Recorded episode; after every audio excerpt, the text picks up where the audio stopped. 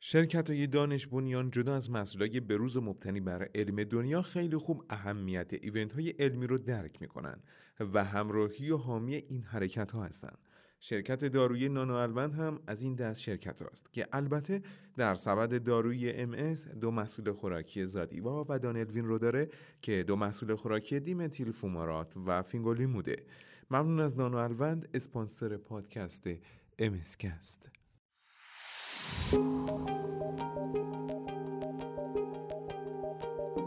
سلام به ششمین اپیزود پاییزی امسکست که با دو مقاله همراه شده. خوش آمدید. همراه ما باشید. خب سلام مجدد. توی این جورنال وا چی دارین برامون؟ خب کماکان بحث کووید و پاندمی و بیماریهای نورولوژیک و ام داغه و امروز می‌خوایم که باز کمی راجع به قضیه کووید و ام صحبت کنیم. بله اتفاقا. حالا که جامعه اکثرا دیگه دو تا دوز واکسنش رو زده ما یک سیر می‌بینیم در مقالات که انگار صحبت از خود بیماری و اتفاقاتی که پیرامونشه بیشتر صحبت از واکسن و اتفاقاتی که بعد از زدن واکسن هست میافته. توی زمینه MS هم همچین چیزی صادقه. دقیقا. بعد از اون challenge های اولیه‌ای که وجود داشت که حالا مریضای MS بیشتر می‌گیرند یا کمتر می‌گیرند و اینکه مریضای MS وقتی که کووید بگیرن آیا بیشتر بستری میشن outcome شون چطوره؟ حالا بیشتر سوالا اینطور هست که vaccination ی که برای مریض های MS انجام شده با توجه به داروهای مختلفی که می‌گیرن چقدر efficacy داره؟ و شماره آخر جاما نورولوژی مال هفته آخر سپتامبر همین امسال. دو تا مقاله جالب داره که دقیقا هر دو داره به همین قضیه می‌پردازه. خب مسئله به حرف این دوتا مقاله دقیقا چیه؟ ببینید اوالی که واکسن های mRNA برای کووید در اومده بود صحبت از این بود که این واکسن ها در مورد بیماران ام سیفتی دارند یا ندارند بعد که دیگه تقریبا safety شون اثبات شد مطالعه اولیه‌ای نشون دادن که بیمارایی که اینها anti-CD20 یا B-cell therapy ها رو می‌گرفتن به صورت خاص اوکرلیزوماب و بیمارانی که فینگولیمود گرفته بودن اینا احتمالا پاسخ در حقیقت تولید آنتیبادیشون نسبت به واکسن نسبت به سایر بیماران MS کمتر بود. حالا این بحث پیش میاد که واقعا میزان humoral response یا پاسخ آنتیبادی به واکسن های mRNA در مریض های MS که تحت درمان های مختلف هستند چقدر هست؟ و به خصوص نگرانی ما در مورد بیمارانی هست که اینها anti-CD دریافت می‌کنن که timing این درمان با دریافت واکسن چه اثری روی این در حقیقت immune response داره. در مطالعه‌ای که 120 بیمار MS که اینها یک تعداد روی اوکرالیزوماب یک تعداد روی ریتوکسیماب بودن 32 تا روی اوکرالیزوماب 25 روی ریتوکسیماب یک مریض روی اوفاتوموماب بوده که اون هم از همین خانواده هست و 9 تا بیمار روی فینگولیمود بودند 7 تا بیمار روی فینگولیمود بودند و دو تا بیمار روی اوزانیمود 15 بیمار هم روی کلادریبین بودند بررسی انجام میشه. البته خب 14 تا بیمار بودن که اینها اصلا درمان دریافت نمی‌کردن و یک گروه 24 نفر هم تریفلوناماید می‌گرفتن. در گروه تریفلوناماید و گروهی که دارو نگرفته بودن همه آنتیبادی تولید کرده بودن. در گروهی که کلادریبین گرفته بودند اینها 7 درصدشون آنتیبادی تولید نکردند در گروهی که فینگولیمود یا اوزانیمود گرفته بودند 33 درصدشون آنتیبادی تولید نکردند و نزدیک نصف بیمارانی که anti-CD گرفته بودن حدود 48 درصدشون اینها seronegative باقی موندن. یعنی واکسن نتونست efficacy نشون بده اما وقتی اینجا حرف از efficacy می‌زنیم حواسون باشه که efficacy را تولید در حقیقت آنتیبادی تعریف کردیم و لزوما این نیست که immunity ما همش وابسته به تولید آنتیبادی باشه پس چه چیزایی دیگه مد نظرمونه؟ خب خود در حقیقت تولید population های specific T cell که بعدا می‌تونن در برخورد با ویروس تولید آنتیبادی از طریق B cell ها را induce بکنن اینها هم نقش مهمی در ایمنی‌زایی دارن از این مورد هم ما data یی داریم؟ خب این همون چیزیه که من می‌خوام تو مقاله دوم بهش اشاره کنم.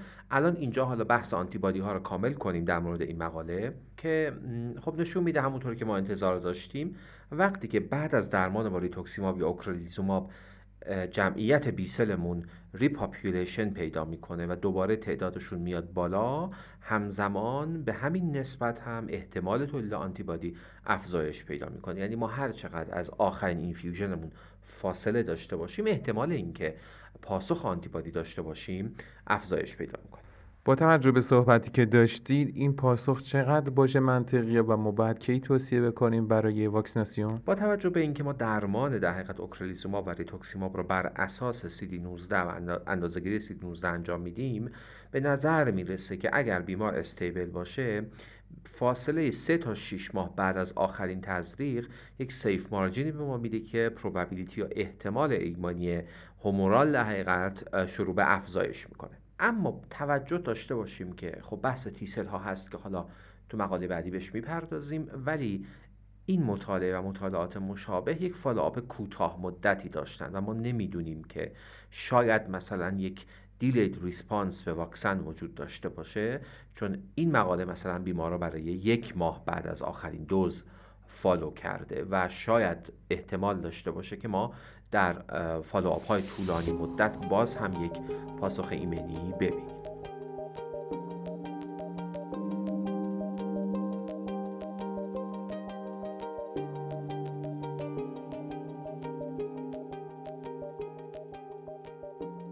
مرسی بابت این مقاله و برسیم به نقش تیسلا و مقاله‌ای که فرمودین در خصوصش قرار صحبت کنیم.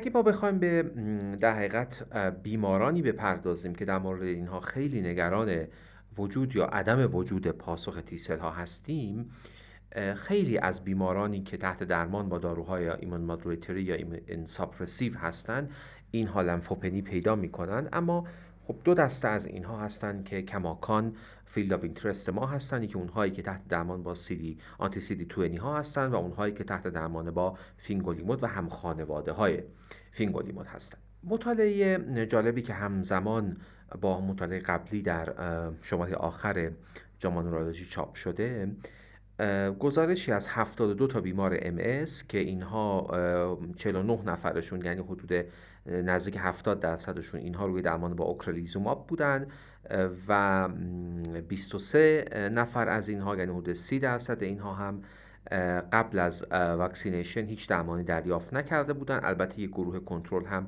در کنار اینها با اینها مقایسه می شده که اینها یه گروه حدود چهل نفره بودند و بیمارانی هم که در گروه MS بودند. هم بیماران relapsing remitting بودند و هم بیماران secondary progressive که توی این بیماران هم سطح آیجیجی را بعد از دو دوز واکسن بررسی کرده بودند و هم فعالیت T cell های specific را بر اساس تولید اینترفرون گاما بررسی کرده بودند. مطالعه چند تا نتیجه جالب داشته. یکی اینکه بین سن و توانایی در تولید آنتیبادی یک correlation منفی بوده. نکته دیگه این که بین عدد لنفوسیت ها و تولید آنتیبادی یا بین طول مدت بیماری و تولید آنتیبادی ارتباط معنیداری پیدا نشده. در گروه اوکرلیزوماب اونهایی که بیش از پنج ماه از دریافت اوکرلیزومابشون گذشته بوده نسبت به اونهایی که کوتاهتر بوده این فاصله تا زمان vaccination یک تفاوت واضحی در توانایی تولید آنتیبادی دیده می شده به این مفهوم که خب هر چقدر فاصله بیشتر بوده و به وضوح از ماه پنجم به بعد توانایی تولید آنتیبادی افزایش پیدا می کرد اما بیایم سر سوال اصلی و اون این که ببینیم که T cell response بعد از دریافت دوز دوم واکسن در اینها که همونجوری که گفتم بر اساس در حقیقت اندازه‌گیری‌های اینترفرون گاما محاسبه می شده یا ارزیابی می شده چه وضعیتی داشته؟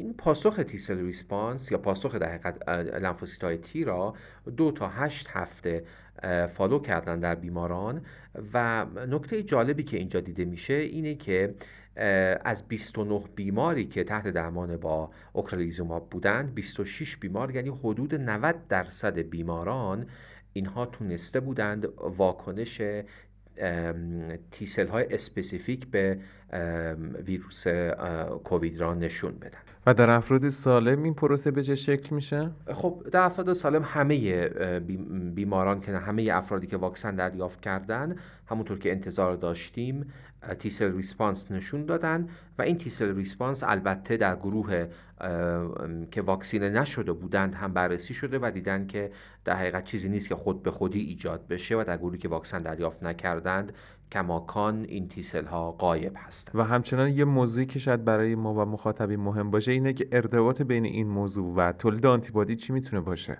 خب نکته جالبش همین هست که تفاوتی در توانایی تولید آنتیبادی در بیمارانی که یا اینطور براتون بگم که تفاوتی در بیمارانی که آنتیبادی داشتند یا نداشتند از نظر activity T cell ها مشاهده نشده و ارتباطی هم بین سطح T cell ها و antibody level مشاهده نشد. یعنی اگر ما گروه بیماران تحت درمان با اوکرلیزوماب را تقسیم کنیم به دو گروهی که آنتیبادی تولید کرده بودند و اونهایی که تولید نکرده بودند در هر دوی این گروه ها به یک نسبت T cell response دیده شده.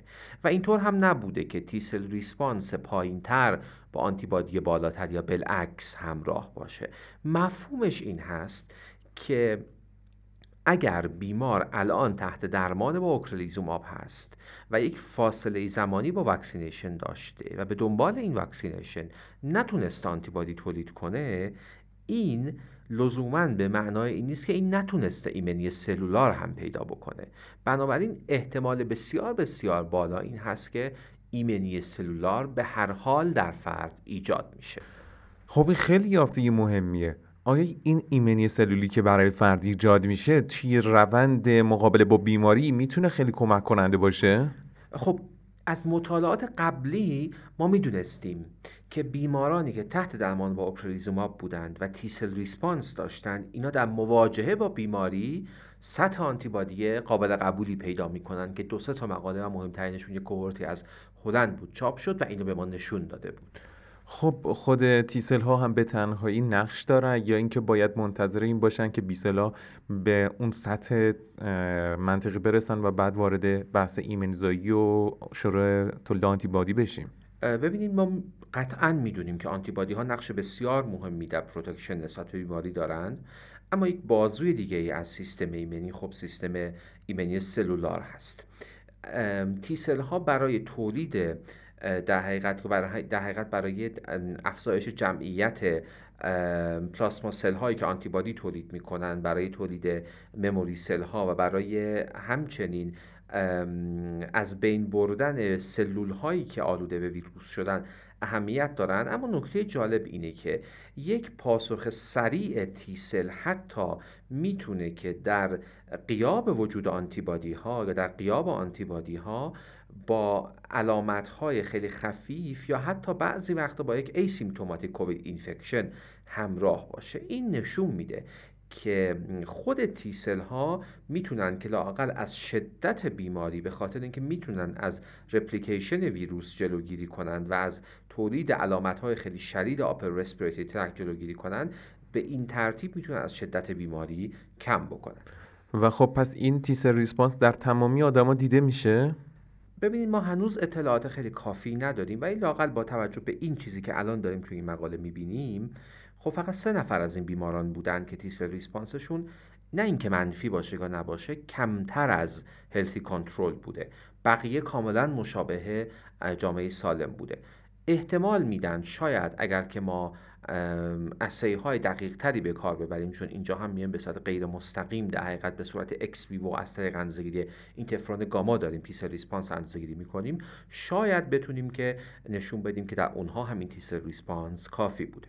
در مواردی که یک extrinsic compression نداشته باشیم یعنی چیزی از خارج به ساختار نخاع فشار نمیاره و ما یک inflammatory myelopathy داریم بهتره که کل spinal cord را imaging درش انجام بدیم و حتی در مواردی مثلا مواردی که ما به ADEM یا MS شک می‌کنیم بهتره که همزمان تصاویر brain MRI هم داشته باشیم و در مواردی که ما یک severe myelopathy داشته باشیم و MRI اولیه خیلی نتونه کمک کننده باشه یا گاهی اوقات علامت های بیمار بسیار واضح و prominent هستن اما MRI نمی‌تونه چندان درگیری به ما نشون بده.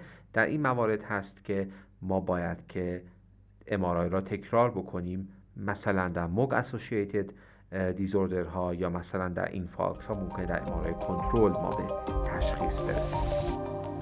مرسی بابت همراهیتون که تا پایان یک اپیزود دیگه همراه ما بودید. مثل همیشه لینک مقالات در description موجوده. ما رو به همکاران خودتون معرفی کنید. پاییز 1400 MSCast